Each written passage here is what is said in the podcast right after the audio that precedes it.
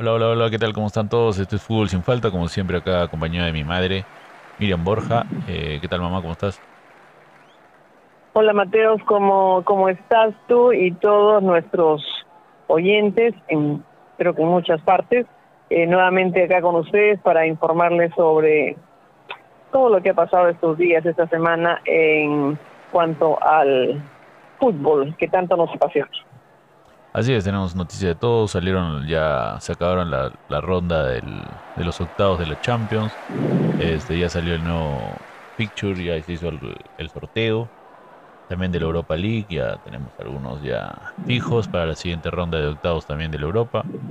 Y bueno, pues todas las noticias que tanto del fútbol internacional como el local. Y nada, pues empezamos de una vez para ganar el tiempo. Y que no... Exacto, y que el tiempo no nos gane. Así es.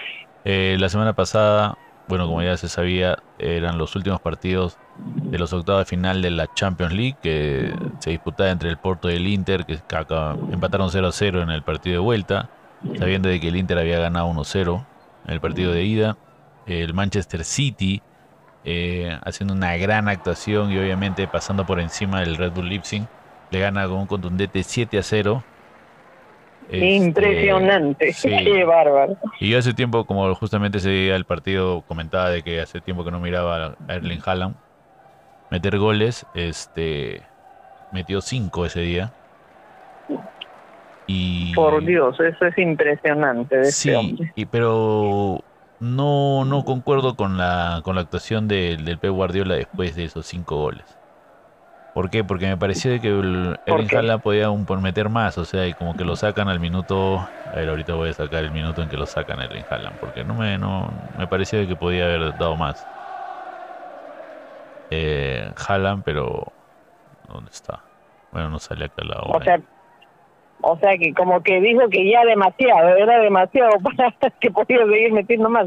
Pero pues debe ser un récord realmente que pocos jugadores tengan, ¿no? Sí, solamente son tres jugadores los que han tenido cinco goles en un partido. Uno de ellos es Messi, es Erling Haaland y ahorita no me acuerdo el otro. Al minuto 63 lo saca y entra Julián Álvarez. No sé, como que el partido podía para más de media hora. Sí, o sea, y no sé por qué sacarlo, porque obviamente que se iba a llevar el balón.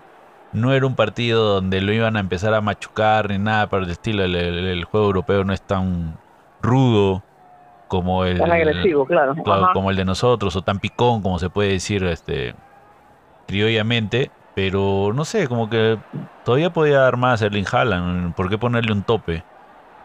Está encaminado. Exacto. Está muy contento, no había mucho peligro, ya está dominado el partido. Yo digo, ¿por qué sacarlo? Siquiera para que se pueda salir de la cancha con el balón ahí. Obviamente que se lo llevó igual, pero no es lo mismo, Estás en la banca y te vuelves a entrar para llevarte el balón. Se ve como chibolo de cuadra que no lo pusieron a jugar. Y es el dueño de la pelota, te das cuenta. Solamente entra cuando ya se va a acabar para llevárselo. Pero no sé, me pareció una mala jugada. Y como que es niño, o sea, todavía es joven el Haaland, estamos hablando de que... Claro, 22 años, y nada más. Como ponerle un tope es como decirle, ya no quiero que hagas goles, te das cuenta, ahora pongo a otra persona, pero no sé. En todo caso, ¿qué cosas habrán pasado por la cabeza de Pep Guardiola? Quizás...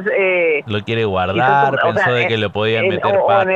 O en el fondo que dada su juventud, o sea, imagínate que siga metiendo 6, 7 goles, no sé, porque podía haberse, no sé, mareado con tanta efectividad, no lo sé. Imagínate, es bien difícil realmente no especular sobre este tema.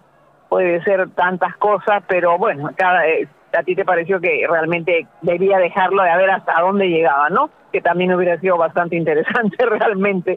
Es que no solamente hablamos de una efectividad, ¿no?, de él, o sea, efectividad en frente al arco, pero una efectividad de todo el equipo. Entonces, eso también... como que se está jugando muy bien, te das cuenta, porque su último gol lo mete a los 53 y a los 63, a los 57 y a los 63 lo saca. Entonces, ya, no sé, entiendo. No comparto, como lo comento, no comparto lo que hizo Pep Guardiola. O por ahí, como sabemos, a veces los entrenadores ven cosas que nosotros no, por ellos son entrenadores y nosotros no, pero... Exacto. Y conocen a cada uno de los jugadores, ¿no? Sí. Y bueno, quizás la oportunidad de darle a Julián Álvarez, ¿no? Que también, bueno, es un joven jugador que también está dando estupendos partidos con el City, ¿verdad? Sí, pero como le digo, o sea, él, como lo veía yo en el momento de Haaland, no lo veía, hace tiempo que no lo veía sonreír al chibolo, está ahí contento, pero bueno, claro, imagínate. Es una de las pocas personas que en la Champions League ha metido 5 goles en un partido, ha podido meter más, pero bueno, eso fue decisión de Pep Guardiola. Impresionante, de verdad que yo no ni recordaba cuando Messi los metió, de verdad. No, sí, fue en la temporada. Es impresionante, impresionante. El Napoli le ganó 3-0. El Napoli yo lo veo firme para una final. Firme, está caminando, pero a paso así, sin perder el paso, ¿verdad? Y esto también, bastante de los hinchas del Frankfurt de Alemania llegaron a Italia, a Nápoles, hicieron bastante disturbios porque se juntaron con los hinchas del Atalanta, que se llaman, no sé, como un nombre así, los extremistas, como decir Atalanta, y hicieron un desmadre en el centro de la ciudad. Eso fue minutos antes del partido, y yo pensé que lo iban a cancelar el partido por eso, porque se enfrentaron con la policía, los hicieron retroceder a la policía, todas las sillas, todas las mesas que estaban en las calles, así de los restaurantes, se las tiraron a los policías. Entonces estuvo bien fuerte el enfrentamiento. Llegaron un montón de hinchas del Frankfurt, llegaron como 6.000 o 600 hinchas, sabiendo de que no habían entradas para el partido, pero nada, esto no solamente me pareció muy extremista. Sí. Claro, hay un extremo realmente, ¿no? Imagínate que vayas a otro país y pucha, te pongas a hacer destrozos, está complicadilla el asunto, pero sí. Mira, como el fútbol definitivamente despierta pasiones aquí, en Europa y en todo el mundo. Sí, pero dentro de todo no me pareció la forma correcta. Yo para mí lo suspendí. No, el partido, por pero supuesto bueno. Que no, nadie va a justificar, o sea, ya pues esa agresión gratuita, ¿no? O sea, llegar a extremos, realmente, llegar a extremos. Y eso nada, sí, no lo justificamos. Esto no hizo nada porque el Napoli le hizo 3 goles de frente ya. Contundente, en un total de 5-0. Contundente, total. Claro, y una goleada. El último partido fue el Real Madrid contra el Liverpool. El Real Madrid metió un gol. Y ya con este contundente 6-2 en el partido de ida y vuelta, ganaba su pase a la segunda ronda del Real Madrid. ¿Esto qué quedaba? Esto termina el miércoles y el viernes se hizo el sorteo de los cuartos de final. Así es que ya tenemos los enfrentamientos que se van a realizar el 11 de abril. A las 2 de la tarde entre el Benfica y el Inter. Sí, ahí el Benfica, el equipo portugués fuerte con el Inter. Y el mismo 11 de abril, el Manchester City se enfrenta al Bayern. Una final adelantada. Dios donde mío. Se va a ver quién es quién. Partido. Wow. Sí, se van a ver quién es quién.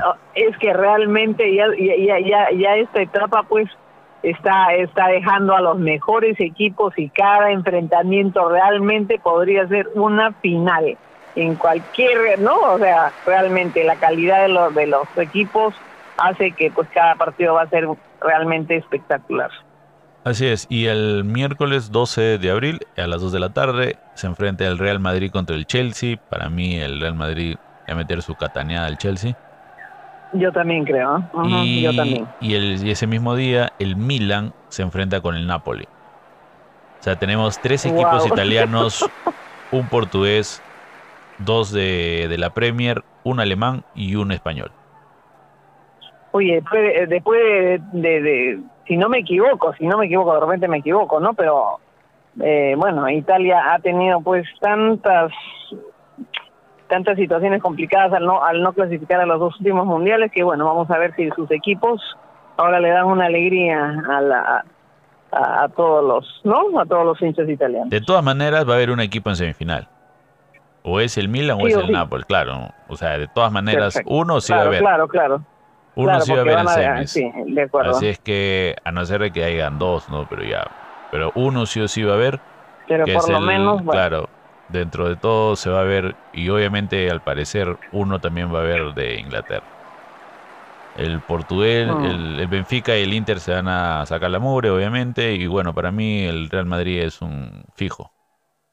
Es fijo, es fijo. Qué equipo más copero, por Dios. Es impresionante. Mira, no estará también en la Liga Española, pero olvídate, se transforman cuando están en partidos de la Champions. Y el 18 y el 19 de abril son los partidos de vuelta de los partidos, bueno, de los contrincantes ya mencionados, ¿no? El Napoli contra el Milan, el Chelsea contra el Real Madrid, y el 19 el Inter Benfica y el Bayern Manchester City. Con esto ya se cierra y ya se estarían definiendo las semifinales, que se van a jugar el 16 de mayo, el 9 de mayo y el 16 de mayo. Y la final el 10 de junio, ¿no? Así es que el 10 de junio, así que estamos ya cerquita, cada vez acercándonos más de esta a ese partido final de la Champions, que es realmente, para mí, de lo mejor que podemos ver en cuanto a fútbol. De la misma manera, se jugaron los últimos partidos de los octavos de final de la Europa League, y bueno, ya se hicieron también el sorteo de los cuartos de final, que es el Feyenoord contra el Roma el 13 de abril, la Juventus contra el Sporting de Lisboa el 13 de abril también, el Manchester United el 13 de abril también juega contra el Sevilla, y el Leverkusen se enfrenta al Unión San Giliore. Estos igualito van a tener sus partidos de vuelta el 20 de abril para jugarse las semifinales el 11 de mayo y el 31 de mayo se juega la gran final. Wow, así que también está en la recta final de la Europa League. Exacto, estamos ya cerquísima a 2 meses, ¿eh? Así es. A 2 meses. En la jornada número 28 de la Premier League, hablando, se jugó el Nottingham Forest, pierde contra el Newcastle 2-1. El partido de Liverpool contra el Fulham ha sido pospuesto. El Brentford empata 1-0 contra el Leicester City. El Southampton empata 3-3 contra el Tottenham, un partidazo, 6 goles. El Aston Villa gana al Bournemouth 3-0. El Wolves pierde 4-2 contra el Leeds. El Chelsea empata contra el Everton 2-2. El partido del Manchester City contra el West Ham es pospuesto. El Brighton contra el Manchester United de igual manera. Y el Arsenal sigue una carrera ganando un 4-1 contundente contra el Crystal Palace. Esto hace que la tabla de posiciones se mantenga el Arsenal con 28 partidos jugados con 69 puntos, el Manchester City con 27 partidos jugados con 61, el Manchester United con 26 partidos 50 puntos, el Tottenham con 28 partidos 49, Newcastle 26 partidos con 47 puntos en quinta posición. Y los coleros, bueno, estamos hablando del Southampton con 28 partidos, con 23 puntos en la posición 20. La posición 19, Bournemouth con 27 partidos, con 24 puntos. Y el West Ham con 26 partidos, con 24 puntos. En la posición número 18. Como pueden ver, siempre hay un desfase de los partidos jugados. Exacto, eso te iba a comentar, porque estoy viendo acá que el Brighton tiene 25 partidos, el Liverpool 26... el Tottenham 28, o sea que estamos también ahí medio desordenadillos, ¿eh? Sí, todo ha pasado desde el fallecimiento de la reina, que hubo partidos que todavía faltan jugarse, y también hay bastantes partidos que se están reprogramando. Sí, por lo de que tienen otros campeonatos en Inglaterra. Entonces, como se han movido bastantes partidos, se está chocando con otros partidos que ya estaban pactados, como la FA Cup, la SA Cup y todas las Cup que tiene el Premier League, que juegan no solamente los de primera división contra ellos, que es la Premier League, sino también juegan otros campeonatos con segunda, tercera, cuarta división. Entonces eso también le da bastante movimiento a las divisiones de menores, donde se foguean con la gente de primera división. Entonces me parece mucho más competitivo de esa manera. Y obviamente que les da rotamiento a los otros jugadores, no solamente a los titulares, sino ya juega el equipo B, el equipo A con otros. Claro, hay que tener una banca realmente muy fuerte y numerosa, ¿no? Y de calidad, y evidentemente tampoco puedes exigir a jugadores que jueguen 3 partidos a la semana, así que la rotación, pues sí, ¿no? Da experiencia a todos. Claro, pero a todos, son cosas de que acá no se juegan, entonces... Ay, por favor. Y seguimos con la Liga, que tenemos un gran partido que ha sido el del Barcelona contra el Real Madrid. Un partidazo que habrá pagado un montón de plata para la gente que le apostó a los culés. Sí, realmente qué increíble que el Barça, con un gol de Kessie en el último minuto, le pudo ganar al Real Madrid, ¿verdad? Así es, con esto ya fija su siendo puntero y prácticamente ya es campeón de la Liga.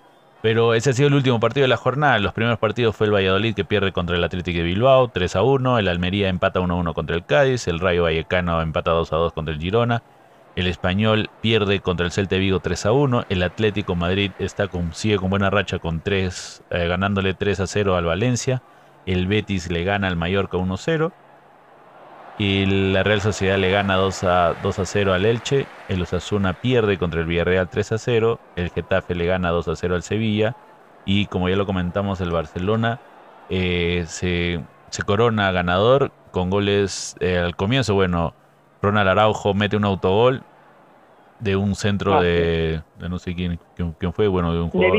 De Vinicius, claro. Es una jugada de Vinicius, carrera por la izquierda de Vinicius y mete el centro, y Araujo lamentablemente mete un cabezazo que lo descuadra al arquero. Ajá. Y se va para adentro, ¿no? Y a los 45, mira, terminando el primer tiempo, Sergi Roberto mete el gol del empate, y terminando el segundo tiempo, como ya lo comentaste, que sí mete el contundente 2-1, donde se vio, bueno, estuve viendo el partido, me pareció un equipo del Barcelona ordenado y bien rápido. Creo que después de tantos partidos de altos y bajos, Xavi Hernández ya va teniendo ya el equipo que quiere.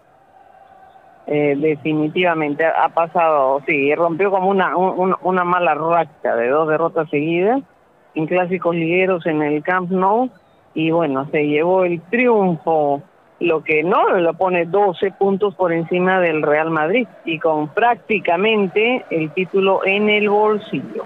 Claro, porque estamos hablando de que están en la jornada, esta ha sido la jornada número 26 de 38. 26, Así es que vamos a ver las posiciones, claro. Como ya lo comentaste, está con 68 puntos el Barcelona en primera posición, Real Madrid está con 56.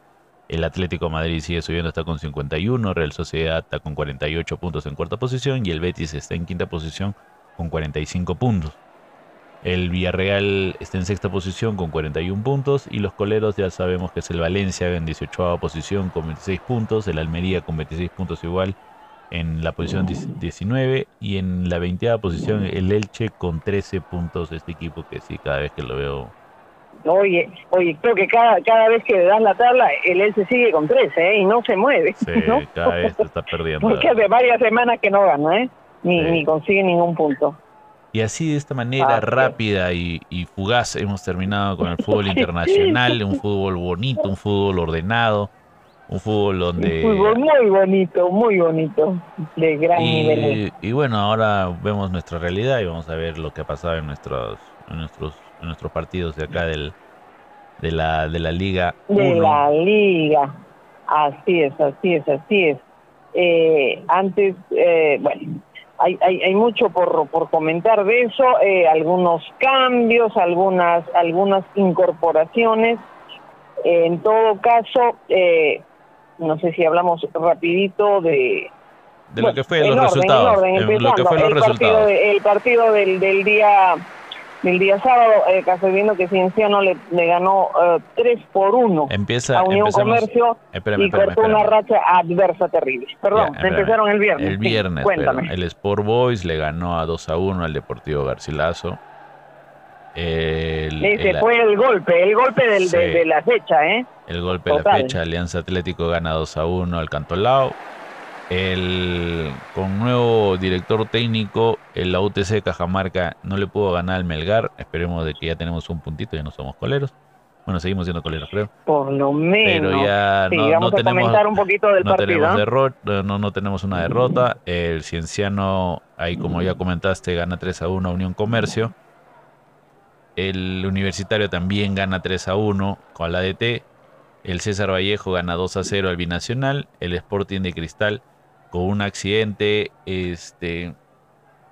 gana 2-1 al Atlético Grau.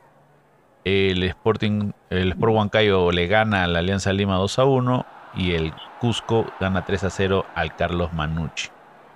Esos fueron perfecto. Todos los partidos de la semana, de la jornada número 8, creo, 9 de la Liga 1. Los exacto. partidos que hay, tenemos que resaltar, como ya lo comentaste, es el Melgar, ¿no? Exacto. Claro que sí. El Melgar, que dicho sea de paso, ya tomó la decisión de contratar a Mariano Soso, ex director técnico de Sporting Cristal, que todavía estuvo observando nada más el equipo y que en ese partido que jugaron en Cajamarca estuvo dirigiendo Marco Valencia.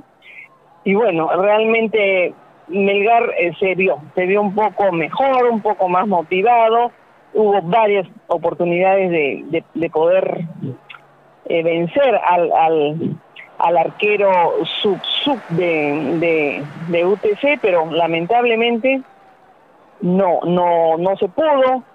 Evidentemente jugó un partidazo. Realmente el ex arquero de la U fue una muralla y le atrapó potentes disparos tanto a Cuesta como a Borracar y a Lucho Iberico, realmente. Así que, y debemos también decir que ante la convocatoria de Carlos Cáceres, Farro estuvo tapando en el arco melgariano y tuvo realmente una buena actuación. Una buena actuación. Felizmente tenemos dos arqueros que tienen un buen nivel, como son Cabezudo y Farro. Felizmente no podemos decir que porque no estuvo Cáceres nos metieron 3 goles, no. Entregó su valla invicta a Farro, entonces eso es una buena señal. Otro de los que destacó realmente fue Ramos.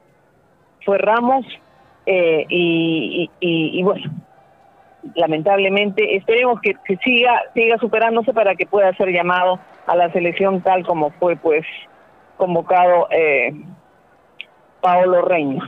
En todo caso, reitero, Melgar hizo su primer punto, pero lo que preocupa es la falta de gol. No hemos anotado, entonces es increíble. Quien reemplazó a Paolo Reina fue el juvenil lateral izquierdo, Sebastián Cabero. Y bueno, cumplió en la medida de las posibilidades, reitero. UTC también tuvo sus oportunidades de gol, pero felizmente no se vulneró la valla de Melgar. Otro punto que se puede destacar y lamentando bastante fue el accidente que tuvo Irvin Ávila, ¿no? Un encontronazo en el partido que jugó con Grau, después de haber anotado el gol prácticamente a los 2 minutos, choca con un con un defensa de Grau, choca contra el banner publicitario. ¿Cómo se llama? Exacto. Y su brazo, su codo, pues se voltea, una luxación que lo va a alejar de las canchas siquiera unas 3 semanas, cuando realmente estaba con un gran nivel Irvin Ávila. Lamentablemente salió lesionado el Cholito, y que también estuvo jugando como capitán del equipo celeste, así que lamentablemente el panel publicitario le jugó, fue bastante duro y tuvo que ser cambiado, formarlos y de inmediato fue llevado a un hospital. Ahí confirmaron que sufrió una luxación y estaría de 3 a 4 semanas fuera de circulación. Entonces sí, lamentablemente, para los intereses de Cristal, ya que como reitero, está en un gran nivel. En un gran nivel. Otro que está real. Y también hay que destacar que quién perdió el invicto esta semana, Alianza Lima, ¿no? Así Eso es. También es de resaltar porque, bueno, venía de una racha ganadora total, pero en la incontrastable ciudad de Huancayo no pudo y lamentablemente, bueno, para los hinchas blanquiazules perdió por 2-1 contra Huancayo. Así que solamente quedan como invictos, bueno, está Cristal y está César Vallejo, porque igual el golpe, como ya lo dijimos, perdió el puntero del torneo de apertura, Deportivo Garcilaso, a manos de Boys, que dio la sorpresa realmente. Así que tenemos solamente, reitero, 2 invictos, que son Vallejo y Sporting Cristal. Así es. Y bueno, esta semana que va a ser el partido de la fecha FIFA, se van a jugar acá la jornada número 1, la que está pendiente en la apertura, Y se van a jugar desde el viernes igual hasta el día lunes, ¿no? Con los Universitario Deportes contra Cienciano, Sporting Cristal contra Cantolao, César Vallejo contra Sport Huancayo, Deportivo Municipal contra Unión Comercio, Atlético Grau contra Alianza Lima, DT contra Melgar, Sport Boys, Alianza Atlético, Deportivo Garcilaso, Carlos Manucci y el UTC Cajamarca contra el Cusco. Termina la jornada de la número 1, ¿no? de la apertura. Para tratar de ordenar un poco todo este lío que se armó con la Liga 1, ¿verdad? Así es. Y bueno, pues como ya hemos visto, el primera posición lo tiene Deportivo Garcilaso con 13 puntos, César Vallejo está con 13 puntos igual. En segunda posición hay una diferencia de un partido entre el Garcilaso contra el César Vallejo. Cristal tiene 6 partidos con 12 puntos, Universitario está en cuarta posición con 7 partidos con 12 puntos. Alianza está en quinta posición con 6 partidos con 12 puntos. Cusco está en sexta posición con 7 partidos con 12 puntos. Y bueno, en los últimos está Binacional con 6 partidos con 1 punto. Y Melgar en el 18º puesto está con 5 partidos y 1 punto. Y Alcantolao en el 17º posición con 7 partidos y 3 puntos. Así es que somos coleros. Dios mío. Estamos coleros y bueno, dice que todo lo que ha bajado tiene que subir, así que esperemos que empiece con esta nueva etapa que le viene a Melgar con el nuevo entrenador Mariano Soso, ¿no? Que dicho sea de paso, el día lunes 20 de marzo fue presentado en el local del club, fue presentado en sociedad. El argentino Mariano Soso se convirtió en el nuevo director técnico del Melgar y fue presentado este lunes. Manifestó que no considera que la situación sea crítica y debemos tener en cuenta que está comenzando el campeonato, manifestó el entrenador argentino. Tenemos todo por delante para construir un presente auspicioso. Muy...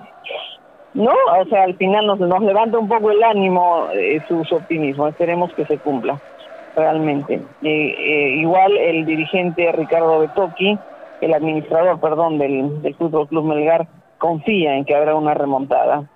Se debe considerar que Melgar tiene 2 partidos pendientes de reprogramación y que jugó la mayoría en calidad de visitante. Fueron las palabras que dijo Betoqui y que realmente... Todos compartimos ese optimismo de que Melgar pueda ir para arriba de todas maneras, así que esperamos que Mariano Soso y su comando técnico, bueno, que dicho sea de paso, ayer el día lunes, antes de la presentación, los hizo entrenar, dice que de una manera que no lo hacía mucho tiempo, que los jugadores terminaron exhaustos, estuvieron en un campo deportivo en Characato, y realmente fue muy, muy exigente físicamente el entrenamiento, así que yo creo que vamos empezando bien, porque de ahí recién fue la presentación, pero ya Mariano Soso está viendo los puntos que debe, supongo, mejorar Melgar, y esperemos que esta falta de gol de la que viene padeciendo nuestro equipo, pues pase a segundo plano y esperamos que este joven entrenador de 41 años pues le sea la persona que necesitaba, el entrenador idóneo para que Melgar levante cabeza en este campeonato. Así es que solamente le queda que llegue en los partidos y bueno, demostrarlo en la cancha. De ahí lo otro que se viene es los amistosos, como hemos dicho, de la fecha FIFA en el que Perú se va a enfrentar a Alemania y a Marruecos. Y bueno, oye, no lo veo. Sí, pero al fin y al cabo no hay sorpresas, hay la lista de convocados, no. Sí, acá la tengo. Permíteme el honor de darla. ¿Quiénes fueron los 25 viajeros designados por Juan Reynoso? Como arqueros viajaron Pedro Galese, Carlos Cáceres de Melgar y José Carvalho.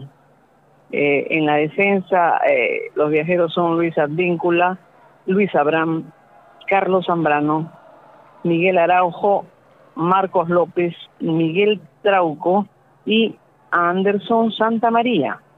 En los volantes está Renato Tapia, Wilder Cartagena, Yoshimar Yotun, Edison Flores, Christopher González, Jesús Castillo de Cristal, Pedro Aquino del América, Sergio Peña y Andy Polo. Andy Polo está como volante. Y en los delanteros, Gianluca Lapadula, Raúl Ruiz Díaz, André Carrillo, Alex Valera, Percy Liza, y la sorpresa que todo el mundo lo dejó con la boca abierta fue la elección de Ray Sandoval del Atlético Grau de Piura como el viajero 25. Así que va a tener una gran oportunidad de foguearse este delantero que milita en el Atlético Grau de Piura. Sí, igualito, o sea, hay bastantes jugadores que para mí no deberían estar, pero como siempre lo hemos comentado hace un momento, o sea, parece que nosotros no tenemos la visión de los entrenadores.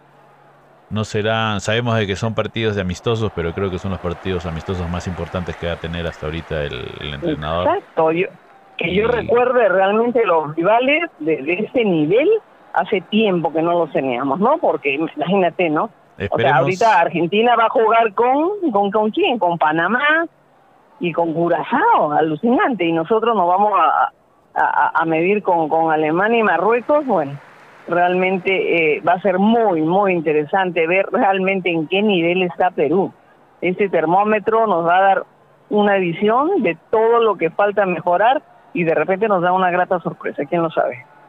Sí, pero dentro de todo, o sea, como hemos visto, tenemos el nivel de jugadores más alto de toda Sudamérica. Estamos con un nivel de muy alto de edad. Y bueno, eso también genera preocupación, ¿no? Porque bastantes jugadores de lo que ya estamos hablando de que no tienen mucha continuidad, no han estado jugando, salen de lesiones.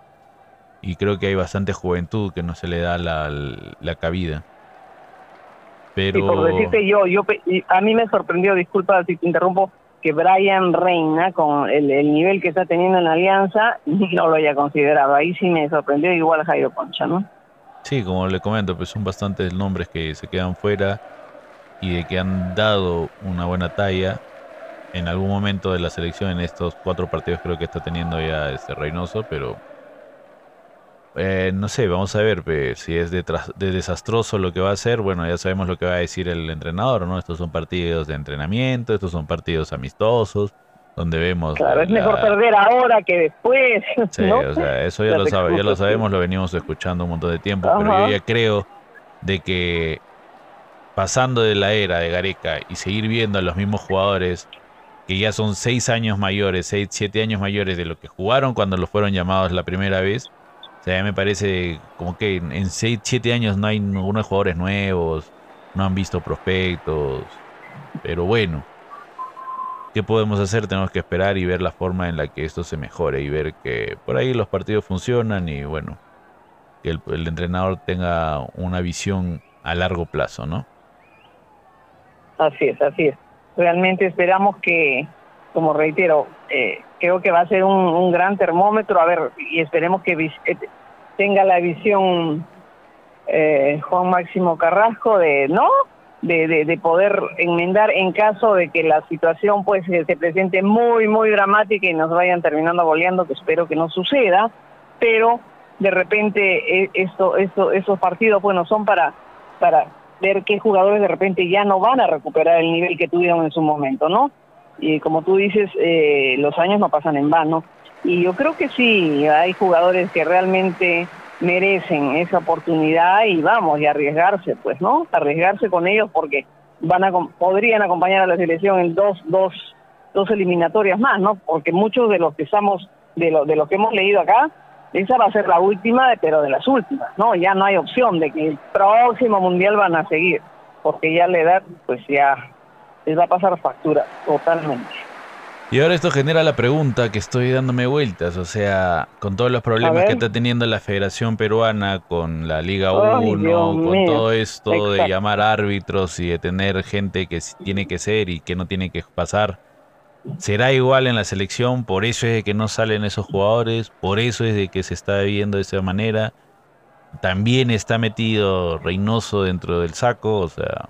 generan unas preguntas que van a ser respondidas en la cancha. Claro, muchas suspicacias se pueden ver dada la dirigencia de nuestro fútbol, pues está no está llevando las cosas de una manera correcta, transparente, entonces todo puede estar mezclado, ¿no? O sea, hay no podemos pensar muchas cosas negativas, tienes toda la razón en ese aspecto. Así es que vamos a ver qué sucede en los próximos partidos. Y creo que con esto más o menos llegamos al final de este resumen y vamos a ver, porque la siguiente semana ya tenemos los partidos que sucedió en los partidos de la fecha FIFA. El sábado, ¿verdad? El sábado ya tenemos partido de Perú. Tienes la hora exacta. A ver, ahorita lo ponemos. Que vamos a ver a nuestra selección nuevamente jugando en Alemania, si no me... Yo creo que sí, de todas maneras es el día sábado 25. Que dicho sea de paso, Melgarcito está de aniversario. Melgarcito está de aniversario. A ver, el día sábado 25 a las 2:45 de la tarde se enfrenta Alemania contra Perú. Y el día martes 28 a las 4:30 se enfrenta Marruecos contra Perú. O sea que tenemos ya cerquita los dos partidos y nos va a permitir pues ver a nuestra selección ante rivales de Polenda realmente. Va a ser muy importante estos partidos de preparación. Así es que vamos a ver cómo nos va el día sábado a las 2:45 de la tarde. Y vamos a ver qué sucede en estos partidos. Como ya sabemos, Perú ha estado jugando anteriormente con... ¿Desde cuándo estamos con Reynoso? Desde el año pasado ya, ¿no? Ya va a pasar un año ya. ¿Cuántos meses está? No me acuerdo exactamente. Pero bueno, sí, ya son varios partidos. Bueno, menos de un año. Definitivamente sí. Sí, pues. Sí, el 25 en Maguncia y el 28 en el Estadio Metropolitano serán los partidos de Perú. Así es que vamos a ver cómo nos va y bueno, también todo lo que pasó en esta jornada donde van a estar jugando la Liga 1 y bueno, otros partidos internacionales de que van a ser interesantes porque igualito la Euro también tiene su semana de... Ellos juegan la Euro en fecha FIFA para los partidos de Europa, así es que vamos a ver cómo les va eso y ya tenemos toda la información la siguiente semana. Entonces... Igual, full actividad deportiva y bueno, va a ser importante ver a Perú y ver también si se nota la mano y el cambio de entrenador, ¿no? El timón de mando en Melgar. Esperemos que, aunque lamentablemente no va a jugar en Arequipa, va a jugar con ADT en Tarma. Veamos que realmente las cosas pueden mejorar con nuestro querido equipo que, reitero, este sábado 25 de marzo cumple 108 años de fundado. Así que esperemos que nos traigan también un triunfo ese día. Así es que eso ha sido todo por esta semana. Cuídense, tengan un buen fin de semana, buena semana, buen fin de semana, todo lo que sea. Y nos vemos la siguiente semana. Nos vemos, chau, chau. Chau, chau. Gracias por escucharnos. Un abrazo. Cuídense.